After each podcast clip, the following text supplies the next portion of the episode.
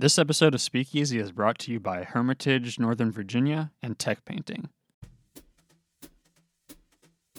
Hermitage Northern Virginia is a nonprofit continuing care retirement community located in Alexandria. Since its founding in 1962, Hermitage has become part of the fabric of the Alexandria community. The faith-based senior living community has a 62-year legacy of service and leadership. Hermitage prides itself in enhancing the peace of mind of residents and their families. It continues to reinforce its mission of helping residents celebrate life, not years, and enriching life's journey along the way. Learn more about Hermitage at hermitagenova.org. Welcome to Speakeasy, an Alexandria Times podcast. I'm your host, Cody Melleklein, reporter at The Times, and today I'm joined by a man whose work you've probably seen all over Alexandria, Teddy Kim. He's a developer whose work has transformed parts of Alexandria, bringing vibrancy to buildings defined by vacancy. He's a principal at Avanti Holdings Group, and he's more than likely responsible for some of your favorite spots in Alexandria, including Chop Shop Taco, Grateful Kitchen Company, Marlow Inc., The People's Drug, and many more. Welcome to the show, Teddy. Thank you. Thanks for having me. I think we've kind of based this show around talking with people who are at the core of Alexandria and people who have lived in Alexandria for quite a while, who've become an established part of the community. You've actually been in Alexandria pretty much your whole life. You were born and raised here, right? That's right. Yeah, born in Alexandria Hospital and started out at St. Mary's and then went into MacArthur and on to T.C. Yeah, a native Alexandrian. That's right. Yeah. You grew up during the 80s, correct? Right. I was born in 1980. Talk to me a little bit about what it was like growing up in Alexandria at the time. What was the city like at the time? Yeah, it was great. I mean, over...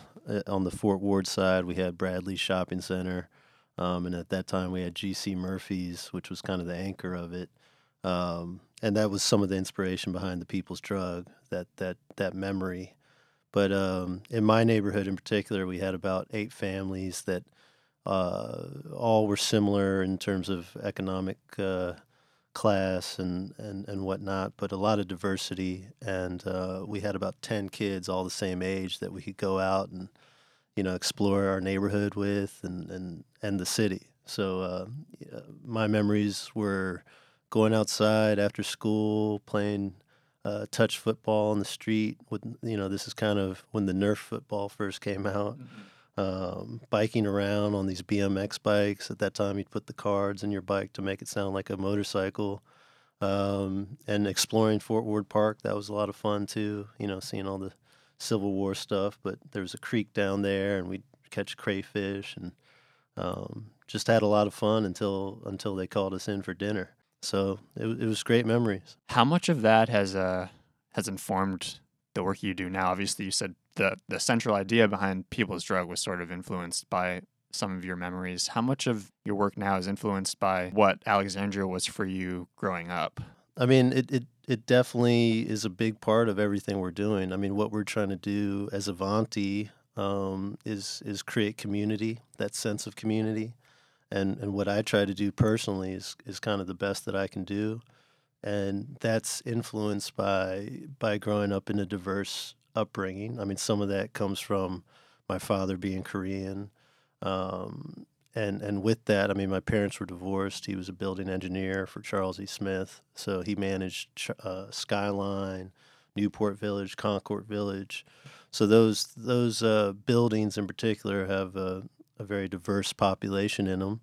And then going to school in the public school system here, especially T.C. Williams, I mean, we had a ton of diversity. We had cultural diversity, but we also had a lot of economic diversity. So I've seen how that creates beautiful things. It creates beautiful relationships. It creates a lot of understanding. It creates a lot of innovation. So with that, you know, we're trying to embrace all those differences. We're trying to fit into what we've got going on, which is, you know, a lot of different cultures. I think at TC at the time, we had 100 different countries represented. So that has always been something I viewed as an advantage, especially when I went to Virginia Tech, which is somewhat of a monoculture down there, and especially interfacing with kids from Centerville and Chantilly and Fairfax. I mean, you see how, kind of isolated they are with whatever they're comfortable with. I mean, it's just kind of one vein that they're accustomed to. So knowing how to kind of deal with differences and compromise and all those things, I think have been great advantages. And that's what we try to do, is we try to create places that everyone can enjoy. Did you know in high school that this was an area of interest for you, kind of development, real estate, or even architecture? Architecture I was. I mean, my mother studied art at VCU. She was a yoga teacher and a waitress growing up. And then my father was a building engineer, so I grew up in a very mechanical world on that, on the weekends and some of the evenings. And then a very... my mother also taught Montessori for a little bit. So, thinking outside of the box was something that was always, rewarded or whatever the right word would be. But the architecture to me was something that combined both of those. So there's some math there that you get to see visually. There's also the tangible part of, success in the sense of, you have a finished product, whereas some pieces of art, just kind of keep going on and on and on and on. So I grew up wanting to be an architect, and actually I learned computers very early, though. So I was about 13 when I got my first computer. It was a hand-me-down, and I grew up when the computers were 10 megahertz, 33 megahertz, 66 megahertz, Pentium 1, Pentium 2, that type of talk, 386, 486. So the guidance counselors at TC, or one of them said, why don't you, kind of explore that? And then at TC, we had an AutoCAD class. So in AutoCAD, the biggest issue at that time was the computers wouldn't start up because the CMOS battery would always die. So because of my mechanical mind, I was able to jump that with some paperclip. The teacher there, Mr. Ramsey, he suggested I go work for Electro Steam Generator Corporation when I was 14. So I was converting all their electrical paper plans into AutoCAD. So at 14 years old? At 14, yeah. So with that, I mean, this is back when, the work environment was the boss, Ralph Aspling, is smoking a cigar, blowing in your face. I'm working on a piece of plywood that's held up by like 3-inch pipe. Nobody really respected the computer at that point. But I had a natural ability with it, so the guidance counselor suggested that I go into computer science. And I told him I want to be an architect, and he said, you don't want to do that. There's no money in it. So I said, yeah, I think I'm going to need some money to live. But once I got to Virginia Tech, the first class was, this is a mouse, this is a keyboard, this is a monitor. And it really didn't grab my attention at all, and that's where somebody, one of the counselors there, suggested I explore urban planning, and that was a really good fit. What was it about urban planning that sort of appealed to you, or just seemed like a natural fit? It's obviously got connections to architecture and that kind of way of thinking about things. Was it that aspect of it that you kind of gravitated towards? So my focus in urban planning was more public policy, okay. Urban affairs and planning. So it wasn't any studio classes, but what it really did is give me a vocabulary to kind of explain what I was feeling when I was in different cities. So I always grew up kind of... with that elite Alexandria mindset that it's the best city in the world, or at least in the country. I didn't, necessarily know why that was, what made it better than Fairfax. I knew that when I went to Fairfax, something inside me changed and it didn't feel like I was home anymore. So as I went through these courses, I started to realize that there was a lot of design guidelines that were implemented in the city of Alexandria. How the sidewalk was designed, the grid system, and learning about that, the connectivity of it was really what spoke to me in Alexandria. And then learning these terms and these principles really made urban planning exciting. So as I would come back up, I mean, I actually put about 90,000 miles on a car in 10 months. I mean, I was basically commuting to Virginia Tech. And I'd come back up and explore these new concepts I was learning, and I'd see, oh, wow, this is why I like this part of town versus, you know, driving out to Tyson's or something like that. And now Tyson's is different, and they're doing a great job and all that stuff. But in 1985, Tyson's wasn't anything exciting.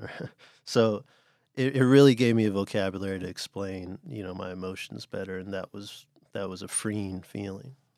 Yeah, it sounds like it helped you understand a little bit more about a place you had known all of your life, which is interesting. And it seems like it helped you externalize a lot of stuff you had already internalized about living in Alexandria. Right, absolutely. I mean, just when you touched on my childhood, I mean, being able to walk down to my neighbor's house on a sidewalk, you know, that I didn't realize was something that not a lot of jurisdictions have. You know, a lot of places when you go out to Fairfax don't have any sidewalk. And then in urban planning, you kind of learn what that could do to the development of a child, you know, having them to rely on their parents for every move that they make, you know, and what that leads to, you know, that freedom or that responsibility that I learned at a very young age is something that I think allowed me to get ahead of some of my peers. After you graduated from Virginia Tech, did you come back to Alexandria? Yeah, I was working with my father, doing some air conditioning work. So I was commuting a lot. And then when I got back here, I was basically living in my mother's basement. And I said, I don't really want to do this. So I started looking around, and I found a house that was for sale by owner. At that time, it's right near Braddock Metro, which, you know, right now that's where we have a lot of our development focus and activation focus, but at that time in 2004, it was still a lot of warehouses. So nobody really thought it was a good buy, but I thought, you know, anything's better than my mom's basement. So at the time, anybody that finished tech went to work for Booz Allen Hamilton or Countrywide. So I called one of my friends at Countrywide and said, hey, can you give me this loan? You know, he said, well, how much do you make? I said, 30 grand a year. He said, sure, no problem. So the house was about 280 grand. And then 5 days before we're supposed to close, you know, he says, oh, sorry, you're not approved. So that's when I kind of got into real estate and really became more interested in buying this house, figuring out a way to overcome this challenge. And that's kind of how it happened. So it was the inciting factor for you was really understanding how to fix a problem? Yeah, that's probably part of it, you know, being faced with the challenge and then overcoming it. Like I said, being born in 1980, I'm the year of the monkey. So that's kind of, you know, with that is cleverness and using your mind a little bit, I guess, would be some attributes of that sign, that zodiac. But yeah, I think that's always been interesting is problem solving. From that first house, where did you go from there in terms of your career in real estate? So with that first house, I, you know, again, the bank jerked me around and I was supposed to close, couldn't close. So it took me about 90 days to figure that process out, you know, what you should say, what you shouldn't say, and kind of having some guidance. Clay Greenway was a mortgage broker that I met, and then he introduced me to some other financial products, you know, that there's a whole nother banking system out there outside of Countrywide. So we found a product that worked. I was able to buy the house. I improved the house. At that time, I borrowed money from my roommate, my college roommate. So he let me, Carlo, he let me put some money on his credit card, and we fixed it up. And with this product I found in New York, it didn't have any seasoning requirements, so I was able to refi it based on the improvements. And I pulled out about $100,000, and I did it about 3 more times. And then within called 16 months or so, I was on to my first commercial property, which happened to be Electro Steam Generator Corp. Yeah, what was that like? What was it like returning, I guess, to a place you'd worked as a teenager, returning there as someone who can now kind of re-energize that building, kind of bring life back to it? Yeah, it was great. I mean, it was, there's definitely a lot of personal accomplishment with doing something like that. You know, the cliche would be, you know, you start out as a secretary and you come back buying the business. You know, it's kind of like one of those things, I guess. But it was also very helpful because when I was working there, I was working on this second floor mezzanine, and that second floor mezzanine had been torn out. But because it was there not too long ago, and I could show the different parties where it used to be, we were able to, construct the building and convert it from warehouse to office space. So that was very helpful, having that intimate knowledge of the building. What about that process kind of appeals to you? Is it the creative challenge? Is it the idea of re-injecting life into a building that kind of doesn't have it anymore? What about that process has appealed to you? On the business side, it seems to be more business and less emotion in terms of the transaction itself, which I find interesting, I guess, because of the fact that there's a lot of art in business. There's a lot of creativity in it when you talk about how to structure a deal. And then when you talk about something bigger, it's that these commercial properties are typically impacting a lot more people than just one family or one individual. So back to that philosophy of doing the best that I can do, it's really about doing the best that I can do for as most people as I can do. So everything I'm trying to do is just the best that I can do for as many people as I can do. Is that process creatively challenging, though? Like how do you balance taking a building like the steam generating plant and maintaining, I guess, the history and the former life of it, but also bringing something new to it and kind of looking at the possibilities of what it could be? How do you balance those two ideas? For me, it kind of comes from it's almost, I guess, my skill set or second nature, and I think a lot of it comes from all my travels. I've been to I think 58 countries now, and so I see a lot of things that people are doing in other markets, in other countries, in other cities. So in particular at Electro Steam Generator, that just kind of came from my trips to Los Angeles and going to LA and seeing how they were making these warehouses really cool, and some of that's just, that vein of energy you're tapping into. It's the West Coast. It's a little bit more laid back. But if you get into branding and all this, even if you get into something corporate like a Starbucks, I mean, they're using different woods in LA versus New York versus DC. So just picking up on those, your subconscious mind is processing all this information way more than your conscious mind. I think the stat is like 2 million bytes of information per second in your subconscious mind and 40 bytes of information per second in your conscious mind.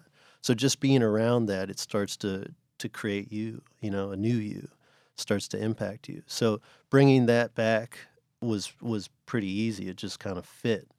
And then you tap into kind of personal things. So that building in particular, my grandfather, Joe Oglesby, he was career Navy, so he served on 2 destroyers in World War II. So if you look at that building, we strapped a glass staircase to the outside to create that second floor egress and access. And so that kind of mimics, the tower of a ship. And then if you look at the steel beam that kind of creates that canopy, frames that front entrance, I mean, that looks like the bow. It's got this nautical theme, but again, it's overlaid on top of a lot of influence that I experienced or got from LA. I'm sure the appeal of a project like the Steam Generator Company was that you had a personal connection to it. But some of these other projects, what draws you to a certain site, to a certain project? What are you looking for? It seems that our niche is, I mean, outside of focusing on a specific kind of asset type at a specific kind of purchase price. I mean, it seems that our niche is stuff that's kind of been with an individual or a family or a group for a while, and they need a little bit of help in transitioning that. And so the conversation gets going. So almost all our projects are projects that have taken years and years of relationship building to get to. So while we have bought some stuff that's been marketed and whatnot, I mean, a lot of the stuff we've bought was never marketed. And those were just kind of based on this trust that we've built. And I guess going back to doing the best that we can do, best that I can do, I mean, that's being a steward to the community, being a steward to the area, to the city. And what we call kind of responsible growth. I mean, you know, some projects might be more lucrative is one thing, but we decide to do something that we feel at least is probably better for the community. This episode of Speakeasy is also brought to you by Tech Painting. Tech Painting always strives to provide the best service possible for its customers. With a keen attention to even the smallest details, Tech Painting has earned a reputation for providing high-quality work. Quality craftsmanship is an integral part of what Tech Painting does because employees see themselves not as painters, but as skilled craftsmen. Tech Painting's company philosophy and its painters' commitment to providing outstanding professional painting services is why over 90% of the company's business is from repeat customers and word-of-mouth referrals. Visit Tech Painting's website at techpainting.com or call today at 703-684-7702 for a free estimate. See firsthand why customers keep coming back. How do you convince an owner who's obviously had an investment, a long-term investment in a property, to hand it over to you guys? I have to imagine it's a hard sell, especially if they've owned it for a long time. Right. I mean, that's why it's not a sale. You know, I'm not selling them on anything. Yeah. I'm always allowing. I'm presenting what the situation is, the way I see it. And it's kind of open book. And that's kind of how the trust happens. I don't view it as a sale. I just view it as being there. And it does take a lot of patience. It may be cliche, but the best situations where everybody wins. Can you walk me through how that worked with Mason Social? Because it sounds like it was a very interesting process, kind of forming that relationship with the owner.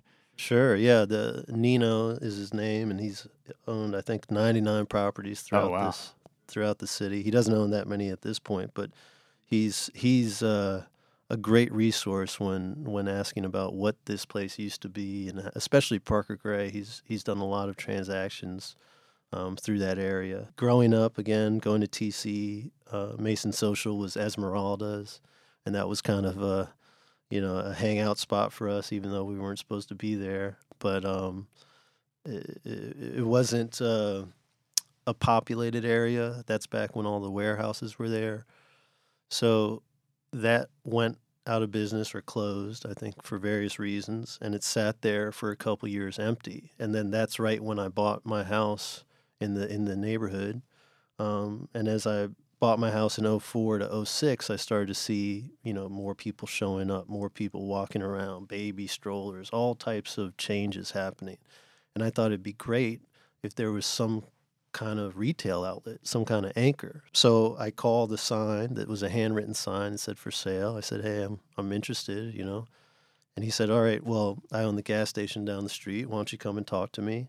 So I go and talk to him, and he tells me about his history, how he came to the country, and this lasted about an hour. And then I said, okay, you know, that's very interesting. I shared some of my story, and I said, do you want to talk about the building? And he said, well, no, come back when you have some time. So I said, okay. So I came back 2-3 days later, and we kind of did it again. And then at the end, again, come back when you have some time. So this kind of continued like this for about a year and a half. And I didn't mind. I mean, it was great to meet somebody that had that history, that had that knowledge about the area. I greatly appreciate the connection to kind of the generation before. Mm-hmm. I think that's where we can learn a lot. I think we have to embrace that. It was just a process, and then we became friendly and friends. And then finally, my friend Chad, who I've known since middle school, he came along and said, hey, you know, I'm interested in this too. So that's when we decided to create something way more upscale. And then finally, Nino gave us the opportunity to open up Mason Social. And then, you know, our first year open, we got Best New Bar in the Washingtonian. I moved on to focus on smaller concepts, but Chad, Larry, and Justin still own it and are doing a great job. And I think it's a great amenity for the neighborhood. So you knew Chad and those guys prior?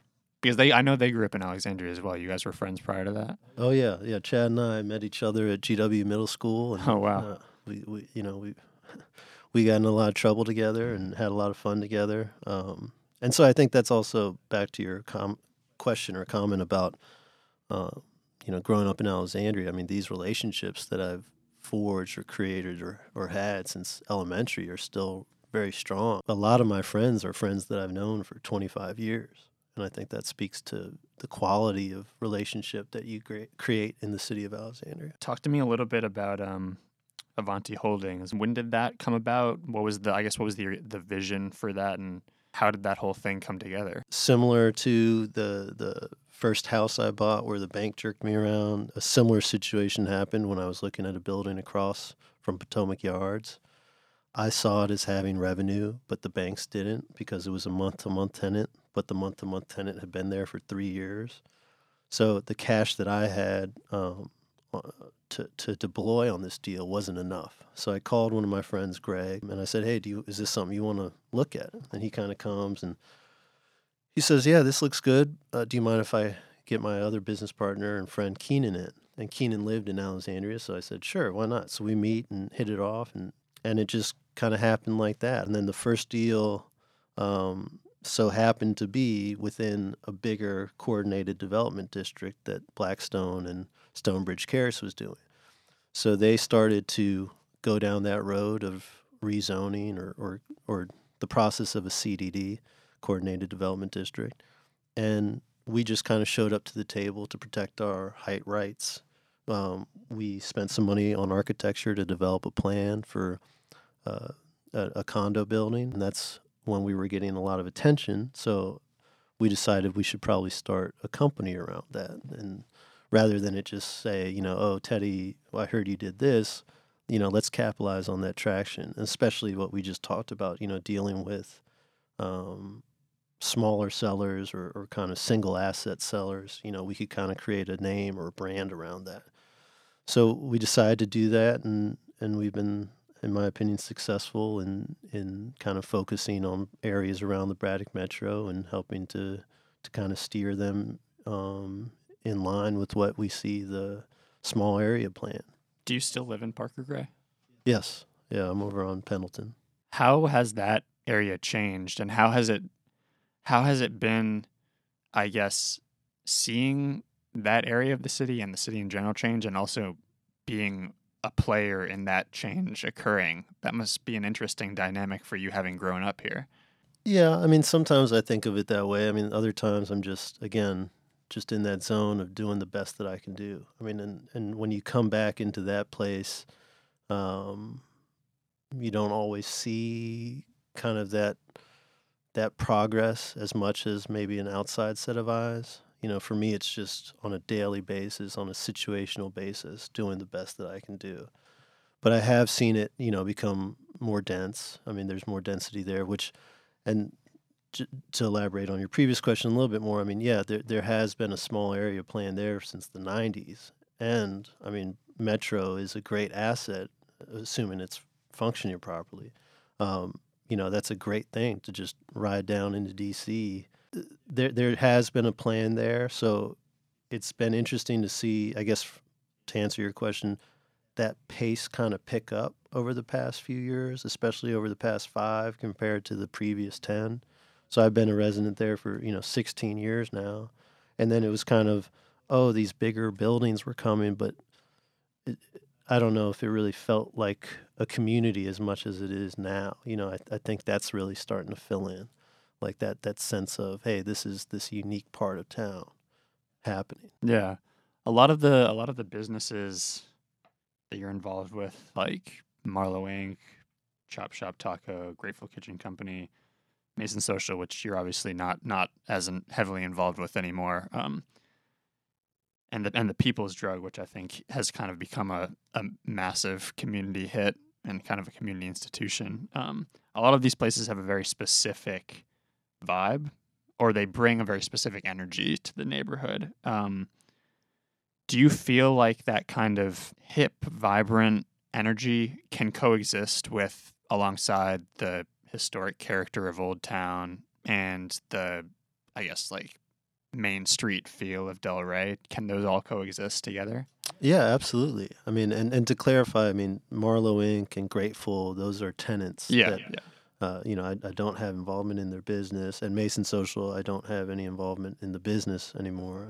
You know, if you start to talk about the character of the area that we're developing, I mean, there's a lot of history with the railroad. You know, there's a lot of history with manufacturing or factories. I mean, the Belpre, if you look at their Juliet balcony rails, it's milk bottles. And that's something, if you go to Mason Social, in the back of it, Chad, Larry, and I, and Justin went to the library on and found old images of what the Belpre milk bottle factory used to look like in 1904. And so those are actual pictures that were archived at the Alexandria Library from the vantage point of Mason Social looking at that factory. So I think that's something we're kind of playing off of a little bit, is especially if you go into the space, Marlow, especially how he's dressed it up. I mean, it's really honoring this, you know, high ceilings kind of, at that time, industrial space. You know, if you look at the top of the building, there's a metal beam, and that's how they used to bring a lot of the goods upstairs, but brick floors and things like that. So where we can, we're trying to honor as much of the history as possible. So I think with it, you've also got kind of a new canvas to kind of bring in some more contemporary uses, you know, and I think that speaks to kind of Marlow and Grateful. I mean, traveling to, you know, other countries all the time, I mean, the kind of cuisine that Grateful has, the kind of food offering that they have, I mean, it's very popular, you know, to eat healthy and vegan. And I mean, they're doing an incredible job with their dishes. I mean, delicious, you know, so you don't see that necessarily in other parts of the city, I guess, but in other parts of the world, it's very popular. So, hey, we've got this kind of new opportunity to create a little part of our town or our city to be a community with a unique identity. It's really cool that we're bringing in these more contemporary uses, I think. Yeah. Do you get a sense from the community in that area in Parker Gray?